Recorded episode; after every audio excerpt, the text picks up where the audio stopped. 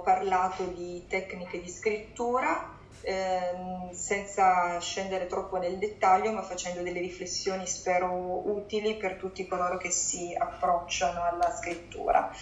E, ehm, com- si approcciano, ma che magari non necessariamente esordienti o, e, o scrittori in erba. Riflessioni che ritengo utili in maniera trasversale anche eh, a chi scrittore lo è già, perché facendo l'editor riscontro che spesso alcune piccole lacune, piccole grandi lacune sul piano tecnico possono insistere anche su chi svolge questa attività meravigliosa, eh, non per diletto ma proprio a livello professionale. E oggi parlo di linguaggio, di scelta delle parole perché è un, è un argomento abbastanza trasversale, quindi mi permette di fare un po' un escurso su tutto quello che abbiamo detto fino, fino ad ora, concentrandoci su quella che secondo me è la parte più bella della scrittura, questo ovviamente dal mio punto di, di vista, che non si riferisce solo e soltanto alla storia, ma anche all'uso delle parole nel descrivere questa storia. Quindi partendo da due assunti di base, scrivere bene significa scrivere delle belle parole e leggere un bel libro significa guardare delle belle parole. Quindi um, che differenza, cos'è che fa la differenza tra il bello e il meno bello, così in generale nella vita? È il dettaglio, sono i particolari, quindi la specificità, la capacità di saper scegliere le parole specifiche, quelle che veramente servono e quindi ciò che fa la differenza tra un bel testo e un testo meno bello o comunque più trascurato. Bisognerebbe avere la capacità di eliminare, dopo che si è scritto, perché a priori è veramente difficile, tutte le parole generiche, perché le parole non utili, le parole superflue disturbano e la selezione delle parole giuste non è una cosa semplice, richiede esercizio, consapevolezza, padroneggiamento di una tecnica, perché l'istinto di qualunque scrittore, io sono anche una ghostwriter per cui vi posso dire che l'istinto è anche mio se non conoscessi le tecniche per ovviare a questo istinto,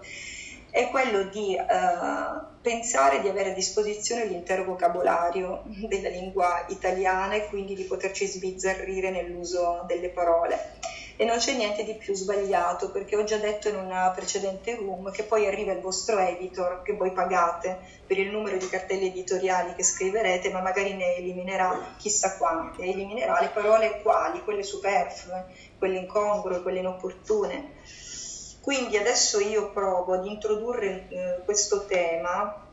in maniera più eh, focalizzata, leggendovi lo stralcio di un libro che però io qui ho in versione inglese, quindi perdonatemi se la traduzione non, non è perfetta, ed è un uh, libro che spesso, anzi questo stralcio in particolare, spesso viene preso ad esempio nei laboratori di scrittura creativa, quelli seri, ehm, per il dettaglio maniacale nell'uso delle parole, ehm, però solo delle parole utili, che il lettore scoprirà essere utili e non casuali. Ed è l'ultima notte di James Salter, non so se l'abbiate già letto. Leggo questo brevissimo stralcio. Walter Sachs era un traduttore gli piaceva scrivere con una penna stilografica verde che aveva l'abitudine di alzare leggermente in aria dopo ogni frase, quasi come se la mano fosse un dispositivo meccanico. Poteva recitare il blocco in russo e tradurre Rilke in tedesco. Era un uomo socievole, ma a volte anche pungente. Balbettava un po' all'inizio e viveva felicemente con sua moglie. Ma Merit era malata. Lui era seduto con Susanna, un'amica di famiglia. Finalmente sentirono Merit sulle scale. Lei entrò nella stanza, indossava un abito di seta rossa che da sempre la rendeva seducente, con il suo seno largo e i capelli lisci e scuri. Nelle ceste bianche dentro il suo armadio c'erano pile di vestiti ben piegati, biancheria intima, cose sportive, camicie da notte. Le scarpe si mescolavano sotto il pavimento, cose di cui non avrebbe mai più avuto bisogno. Anche gioielli, bracciali e collane e una scatola di latte con tutti i suoi anelli. Aveva esaminato a lungo quella scatola di latte e ne aveva scelti diversi. Non voleva che le sue dita, ormai ossute, fossero nude e qui chiudo lo stralcio, la lettura. Se fossimo dentro un corso di scrittura vi chiederei di individuare la parola chiave di questo stralcio, cioè quella che fra tutte a vostro parere è stata selezionata con la cura maggiore. Siccome non siamo in un corso e non abbiamo neanche tanto tempo per tirare ad indovinare, ve la dico io. Questa parola è finalmente, cioè finalmente il marito e l'amica sentirono Merit sulle scale. Non è una parola che passa liscia all'orecchio di un lettore attento o di un tecnico, è una parola strana perché siamo solo alle prime pagine dell'intera storia e già troviamo la parola finalmente. Sembra quasi che non abbia senso, però scopriremo pian piano che questa storia è incentrata sull'ultima notte della vita di Merit quindi l'autore scegliendo quella parola, che sembra significare una cosa, ma in realtà ne significa un'altra, ci sta anticipando innanzitutto che quei due, il marito e l'amica, sono seduti lì ad aspettare che Merit si muova dal letto da chissà quanto tempo. E finalmente si alza, è l'ultima notte della sua vita. Quindi alla luce di questa informazione anche tutti quei segni di ricercatezza, non sono inutili, tutte le descrizioni che sembrerebbero non aggiungere nulla alla trama in realtà la sostanziano. Non sono dettagli usa e getta, non è un dettaglio usa e getta neppure il fatto che la penna mm, stilografica sia, la stilografica sia verde, se fosse stata blu o nera forse sarebbe stato un dettaglio inutile, ma verde dà quel tocco di allegria vivido vivifica l'immaginario del lettore, quasi ci rende allegri e poi piombiamo invece nel, nel problema, nella tragedia della morte di questa donna che indossa l'abito più seducente che ha ed è l'ultima volta che lo indosserà. E noi di questa donna scopriremo che ha i capelli lisci e scuri, lo scopriamo, scopriamo che ha tanti vestiti ben piegati, tante scarpe sparse sul pavimento, la biancheria intima, cose sportive, le camicie da notte, che è vanitosa perché ha tanti anelli. Queste parole non sono usa e getta perché questa donna sta per morire. Per cui questi dettagli ci hanno prima avvicinato alla sua vita fisica, l'hanno fatta diventare concreta ai nostri occhi e quindi agli occhi del lettore diventa più struggente la fine di una persona di cui abbiamo conosciuto il mondo individuale, cioè prima ce l'ha fatto possedere e poi ce lo ha distrutto.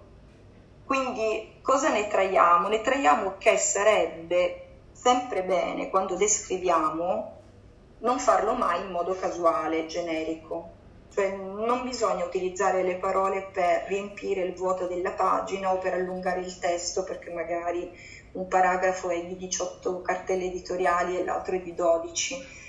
Non raccontiamo cose inutili. Sarebbe bene avere sempre delle ragioni specifiche per cui si scrivono questi o quei particolari, ricordandoci che ogni parola che noi utilizziamo entra a far parte dell'esperienza del lettore, dunque bisognerebbe, sarebbe buona, buon auspicio evitare di far fare al lettore delle esperienze a casaccio, cioè rubargli del tempo. Questo mi porta a ribadire per la quarta volta, dato che è il quarto incontro, che una delle cose principali che vi incoraggio a fare è quella di ricordarvi che scrivere è un processo eh, fatto di tanti step di lavorazione che vanno rispettati se vogliamo costruire un prodotto qualitativo, quindi parlo di processo di costruzione di prodotto, di, quindi attenzione ai termini che uso. Questo significa che una volta scritto, lo step successivo è quello di rileggervi quindi um, usare la massima attenzione al linguaggio che avete eh, utilizzato e anche cassarlo, eliminare, tagliare, perché ogni step, compreso quello del post scrittura, deve mirare all'autoperfezionamento del prodotto libro. E fare pratica di questa esperienza del rileggersi e del mettersi in discussione, del rivedere anche non solo la storia, la, le, le, congruenze, le incongruenze, mh, mm, le vicende, gli, ma rivedere proprio anche le parole utilizzate, serve ad ottimizzare questo processo. E mh, mm, la cosa che mi invito a fare innanzitutto è una rispolverata bella bella della grammatica italiana perché le parti del discorso sono molte e dobbiamo utilizzarle tutte con grande cognizione di causa. Abbiamo nomi, pronomi, aggettivi, congiunzioni, verbi, preposizioni, avverbi, interiezioni. Quindi quando scriviamo su cosa ci dobbiamo concentrare, o perlomeno dopo aver buttato di getto, lasciamo libero il flusso creativo, quando siamo in fase di autorevisione, su cosa ci dobbiamo concentrare innanzitutto? Allora, innanzitutto sui nomi e sui verbi, questa è una cosa che ho detto in altre occasioni, in altri room, mentre lo scrittore mh, non esperto o comunque non tecnico si concentra quasi sempre sugli aggettivi e sugli avverbi, cioè è su quelli che cerca di potenziare il suo linguaggio, cioè su stesse, su quegli stessi vocaboli su cui ci concentriamo quando parliamo. Ora i manoscritti che mi arrivano da editare a volte sono delle bozze che rasentano il rudimentale. Quando dominano gli aggettivi e gli avverbi, è un po' come se io stessi leggendo qualcosa che ha la stessa struttura della, dell'oralità, di un racconto estemporaneo. Cioè una storia a cui non è stato dato, il, dedicato direi, il giusto tempo come se l'aveste raccontata live, in diretta, come se lo scrittore non avesse avuto modo o capacità di curarne il linguaggio. Questo è lo stadio rudimentale di un lavoro. Quando il testo è troppo ricco di parole generiche, cioè di quelle parole che nel linguaggio parlato servono solo a smuovere le idee, ma che non, non sono focalizzate, non sono centrate, vuol dire che c'è un atto di, di immaturità. Io ho eh, messo a punto nel mio corso avanzato di scrittura creativa 32 temi in cui la scrittura ritengo sia sviscerabile e tutte le tecniche necessarie per, per, per, il perfezionamento di uno scrittore ritengo siano addirittura oltre 32, quindi le cose da dire sono tantissime. Parlando di linguaggio, ehm, mi viene in mente innanzitutto una, un coaching che io faccio sull'economia delle parole che qui vi, brevemente vi posso riassumere. Parlando di scelta delle parole, bisogna eh, che io accenni a quanto sia utile in fase di rilettura sforzarsi in un esercizio che è quello di far confluire due o tre parole o a volte anche intere frasi in un solo vocabolo. Questo è un esercizio fondamentale, non so, corse giù per le scale molto rapidamente, lo facciamo diventare si precipitò per le scale. Era un ragazzo, cioè allora Francesco era un ragazzo decisamente tonto, diventa Francesco era ottuso, soprattutto se abbiamo già detto che era un ragazzo. Quindi Ecco, allora qualcuno potrebbe, di particolarmente acuto potrebbe obiettare, però la parola finalmente di Salter era un avverbio, certo, però quell'avverbio sostanziava la trama, come vi ho già, vi ho già detto. Pensiamo quindi, eh, allora mia figlia, la più piccola, in terza elementare, studiano la frase minima per iniziare a, a scrivere dei, dei testi, quindi i famosi temi di un tempo ora si chiamano elaborati. Nome predicato possono dire tutto, cioè una frase minima deve avere nome, predicato verbale. Tutte le estensioni, aggettivi, avverbi, eccetera, sono fondamentali solo se servono a narrare, vanno scelti con cura. Però questo vuol dire che se una frase minima è composta da verbi e da nomi, da nomi e da verbi, vuol dire che sono questi i motori di qualsiasi testo. Quindi innanzitutto concentriamoci sul, sulla struttura della, del nostro, del nostro libro che deve, deve avere nomi e verbi con questa solidità, cioè devono essere chiari, precisi e centrati. Tutte le altre parti del discorso le aggiungiamo soltanto se questa addizione ha un senso logico e se è il, eh, diciamo, il preludio di un nesso di, ca- di, causalità tra quella parola in più che usiamo, che introduciamo, e l'accadimento che essa preannuncia, che sottintende, che rivela. Ora, eh, avrete sentito mille volte dire, l'ho detto anch'io varie volte, che bisogna sempre scrivere in modo verosimile, soprattutto i dialoghi. Questo è sacrosanto, però verosimile, ricordo, ora che si parla di scelta delle parole, che non vuol dire uguale alla realtà, cioè non vuol dire uguale all'oralità più che altro, cioè non si scrive come si parla. Questo è un errore tecnico, perché noi quando parliamo non abbiamo il tempo di scegliere il vocabolo perfetto. Anch'io adesso se registrassi questa room e poi la riascoltassi, non chissà quante cose, quante cose rivedrei del mio linguaggio. Mm, perlomeno non è dote di tutti quella di saper utilizzare sempre il termine perfetto, appropriato, centrato e di essere molto asciutti e, mm, a volte chi ha questa dote rischia anche di essere mm, anche poco simpatico nel modo di esprimersi, cioè poco, poco vero, eh, troppo controllato, invece nell'espressione scritta questo non è più un difetto. Cioè la parola chiave, per esempio, la parola chiave io nell'oralità non la inserisco, ma nel testo io, scrittore, inserisco delle parole chiave che il mio lettore dovrà scovare e che poi scoprirà non siano state casuali e gli siano servite perché il, lo scrittore aveva da seguire l'andamento di una piramide, di un arco narrativo che ha progettato. Ricordatevi che la trama deve essere sempre progettata, questa è una cosa che io non mi stancherò mai di dire. Tutto questo retropensiero, cioè dico una parola al posto di un'altra perché tra 20, tra 20 pagine, io sono abituata a chiamarle cartelle editoriali, succederà quest'altra cosa, tutto questo retropensiero nell'oralità non c'è. Nell'oralità una buona percentuale delle parole che usiamo è superflua, si disperde nel nulla e nel, in uno scritto andrebbe cassata da un qualunque editor. Eh, faccio un esempio, se parliamo con un'amica del terribile incidente in mare capitato ad una barca carica di immigrati, non diremmo mai la barca è andata in dispersione, perché sembrerebbe un termine assurdo, però se la nostra storia parla di un bambino superstite al naufragio, successivamente disperso e la storia è riferita a lui, magari quel vocabolo si scoprirà che sostanzia proprio la nostra storia, quindi è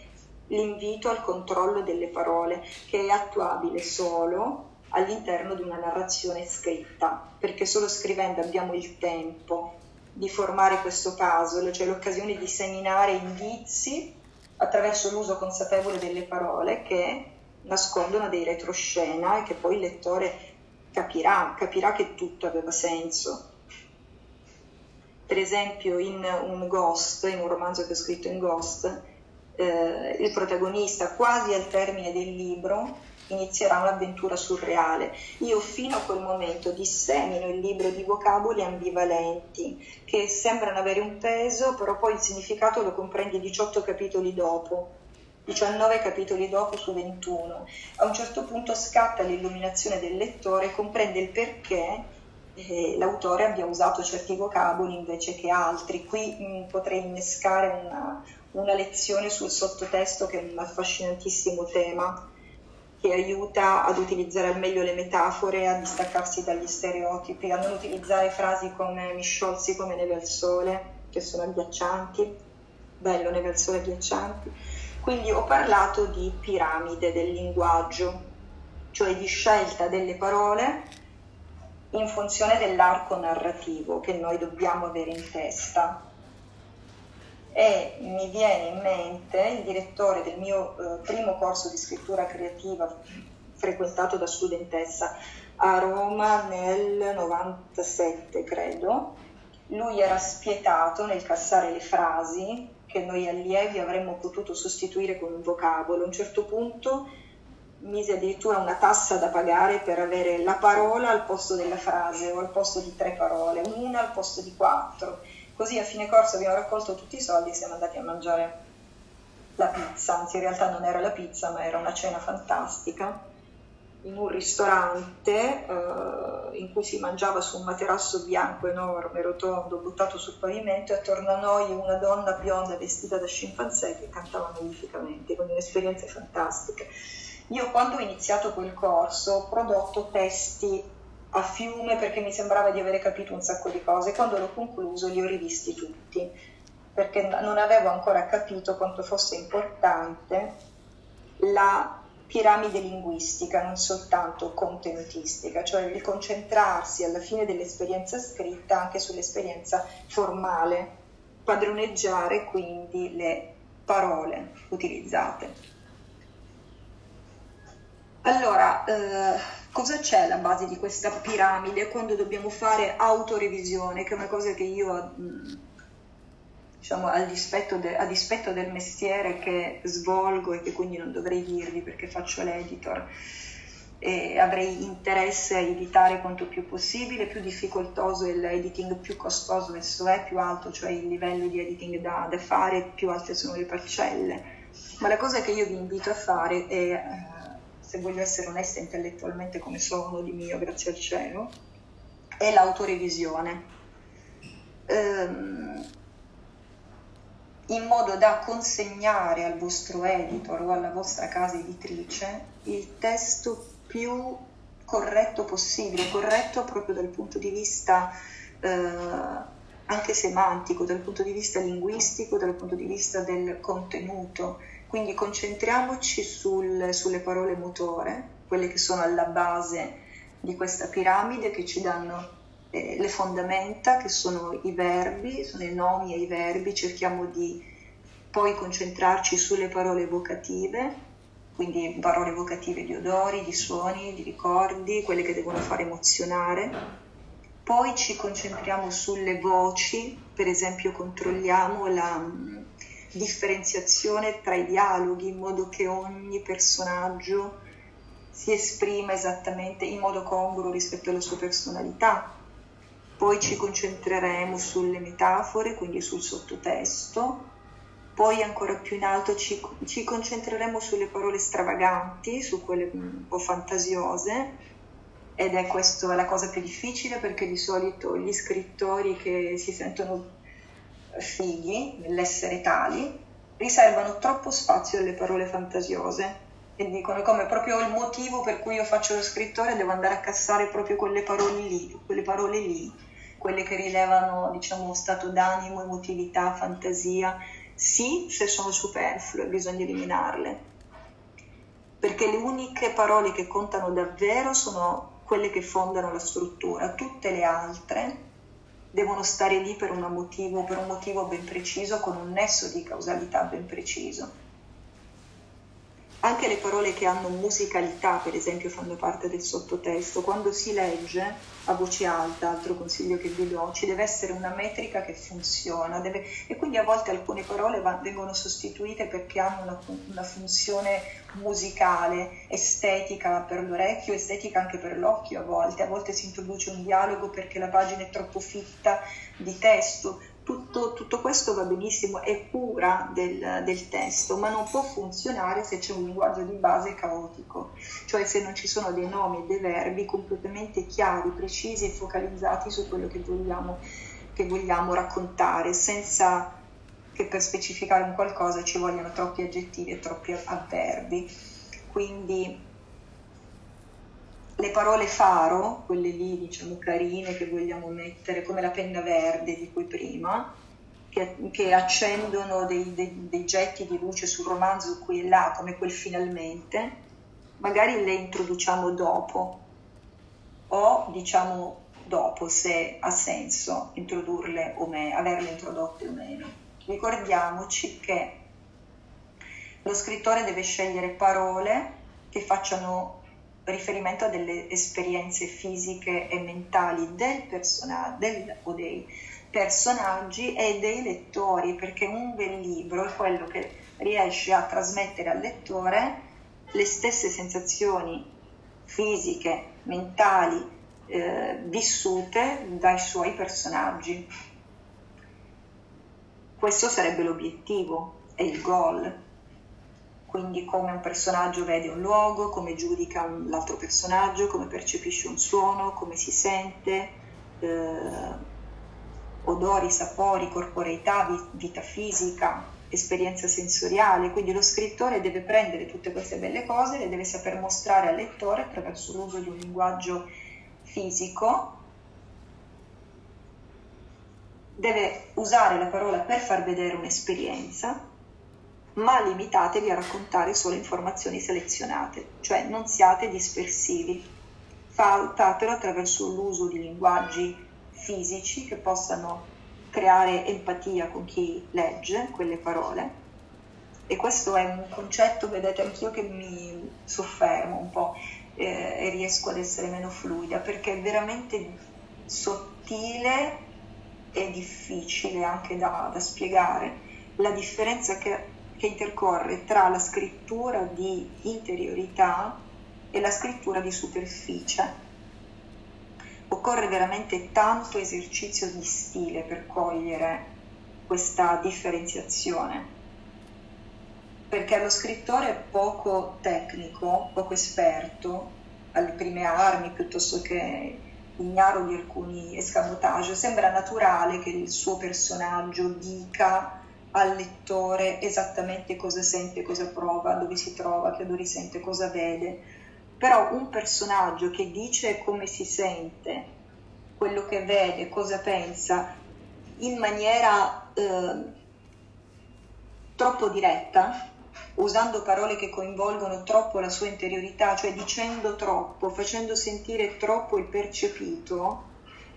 eh, sbaglia perché ciò che è dentro di noi è diverso da ciò che questa è filosofia, ciò che è dentro di noi è diverso da ciò che appare fuori. E, e questo deve emergere anche nel libro, cioè noi siamo diversi da come crediamo di essere, ma anche da come appariamo agli altri, siamo complicati, abbiamo degli strati, siamo come delle cipolle, cioè ciò che si viene a raccontare di noi con un linguaggio di superficie non è la verità, è proprio come quando incontrate un conoscente per strada e gli, e vi chiede come sta e poi voi rispondete con un bla bla bla, meno male, ma è normale. Pensate se per strada tutti noi dice, rubassimo, sequestrassimo l'attenzione dei conoscenti che accendono a salutarci e gli diciamo ehi vieni qui, lasciati dire che cosa provo esattamente visto che mi hai chiesto come sto, cioè non solo ci prenderebbero per pazzi, non ci saluterebbero più, però probabilmente noi stessi non saremmo neppure in grado di dire tutta la verità, quindi saper scrivere e, e, saper scegliere le parole su cosa dire quello che dobbiamo dire è un po' come saper fotografare la realtà di questo divario che vi sto rappresentando, sarebbe il massimo se fossimo capaci. Quindi questo vuol dire scrivere con naturalezza ed è veramente difficile, perché scrivere con naturalezza non vuol dire dire tutta la verità, ma dirla fino ad un certo punto, cioè è la scrittura di superficie che è quella che noi davvero usiamo nelle conversazioni, cioè il saper dire quello che non sentiamo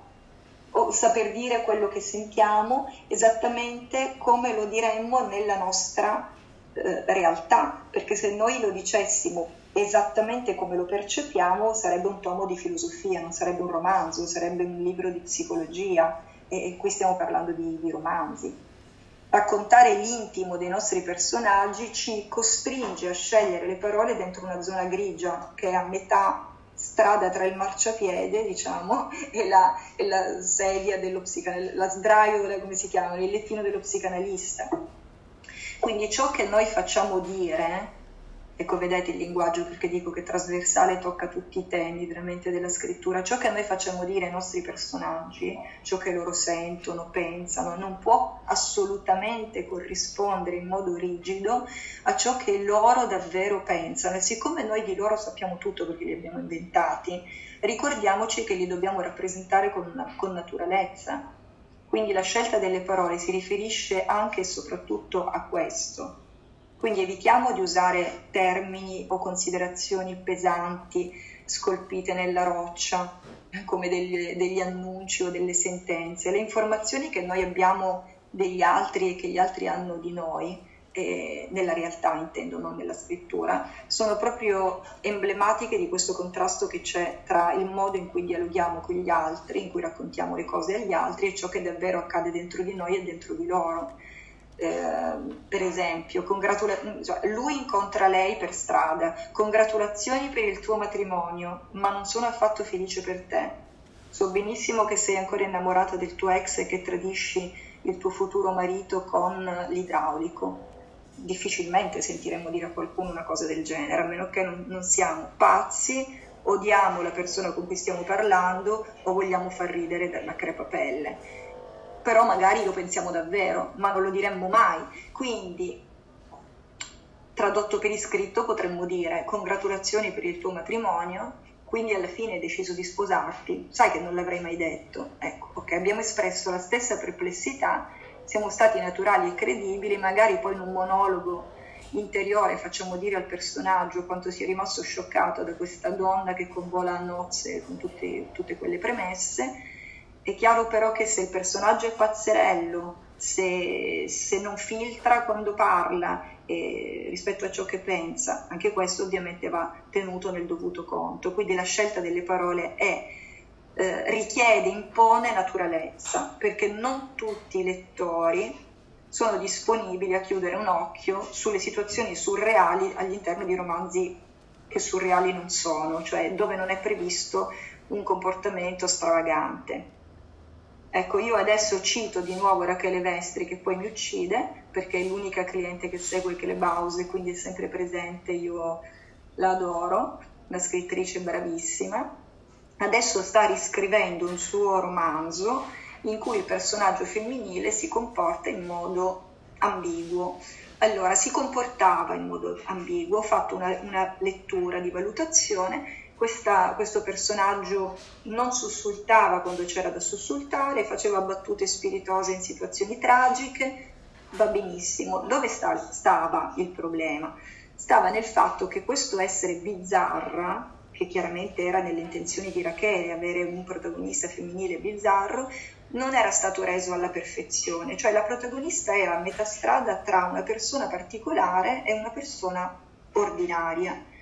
Quindi suggerendole di optare in modo netto in una direzione o nell'altra del carattere di questa persona, si, rical- si, devono ricalibrare le reazioni che questa persona ha a seconda delle vicende che si eh, esplicano all'interno del, del, romanzo. Quindi un comportamento strano fun- o, o, delle parole strane funzionano solo per un personaggio strano. Quindi ricordatevi quando scegliete le parole da utilizzare il principio di coerenza, prima di tutto. Quindi tornando al topic che riguarda l'uso della lingua, noi governiamo questa difficilissima relazione tra superficie e interiorità attraverso il controllo del linguaggio. Ed è quello stesso autocontrollo che noi attuiamo inconsapevolmente nella realtà. Vi faccio un esempio, mio figlio a Natale 2019 si è fratturato il femore sciando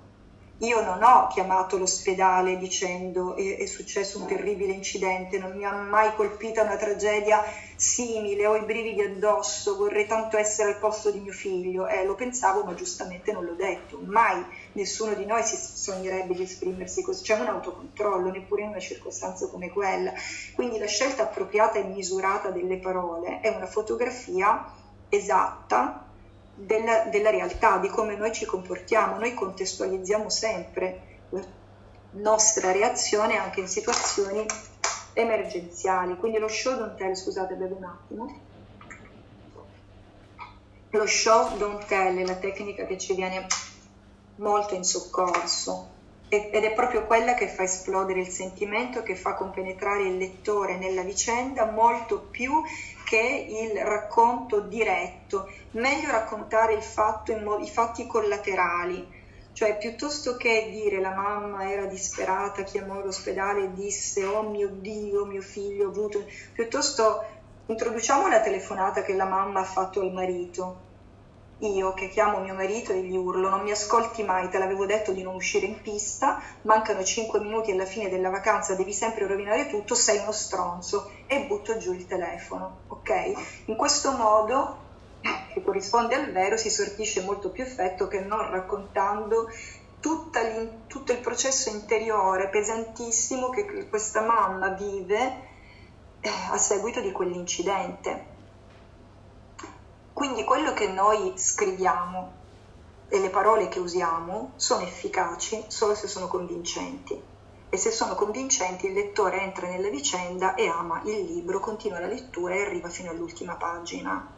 Quindi in sostanza io mi sto permettendo di suggerirvi di descrivere le cose superficialmente. Terribile da dirsi, però vi assicuro che non è bello quando mi ritrovo davanti dei testi che entrano troppo a spada tratta nelle descrizioni dirette, cioè facciamolo solo quando non abbiamo alternative,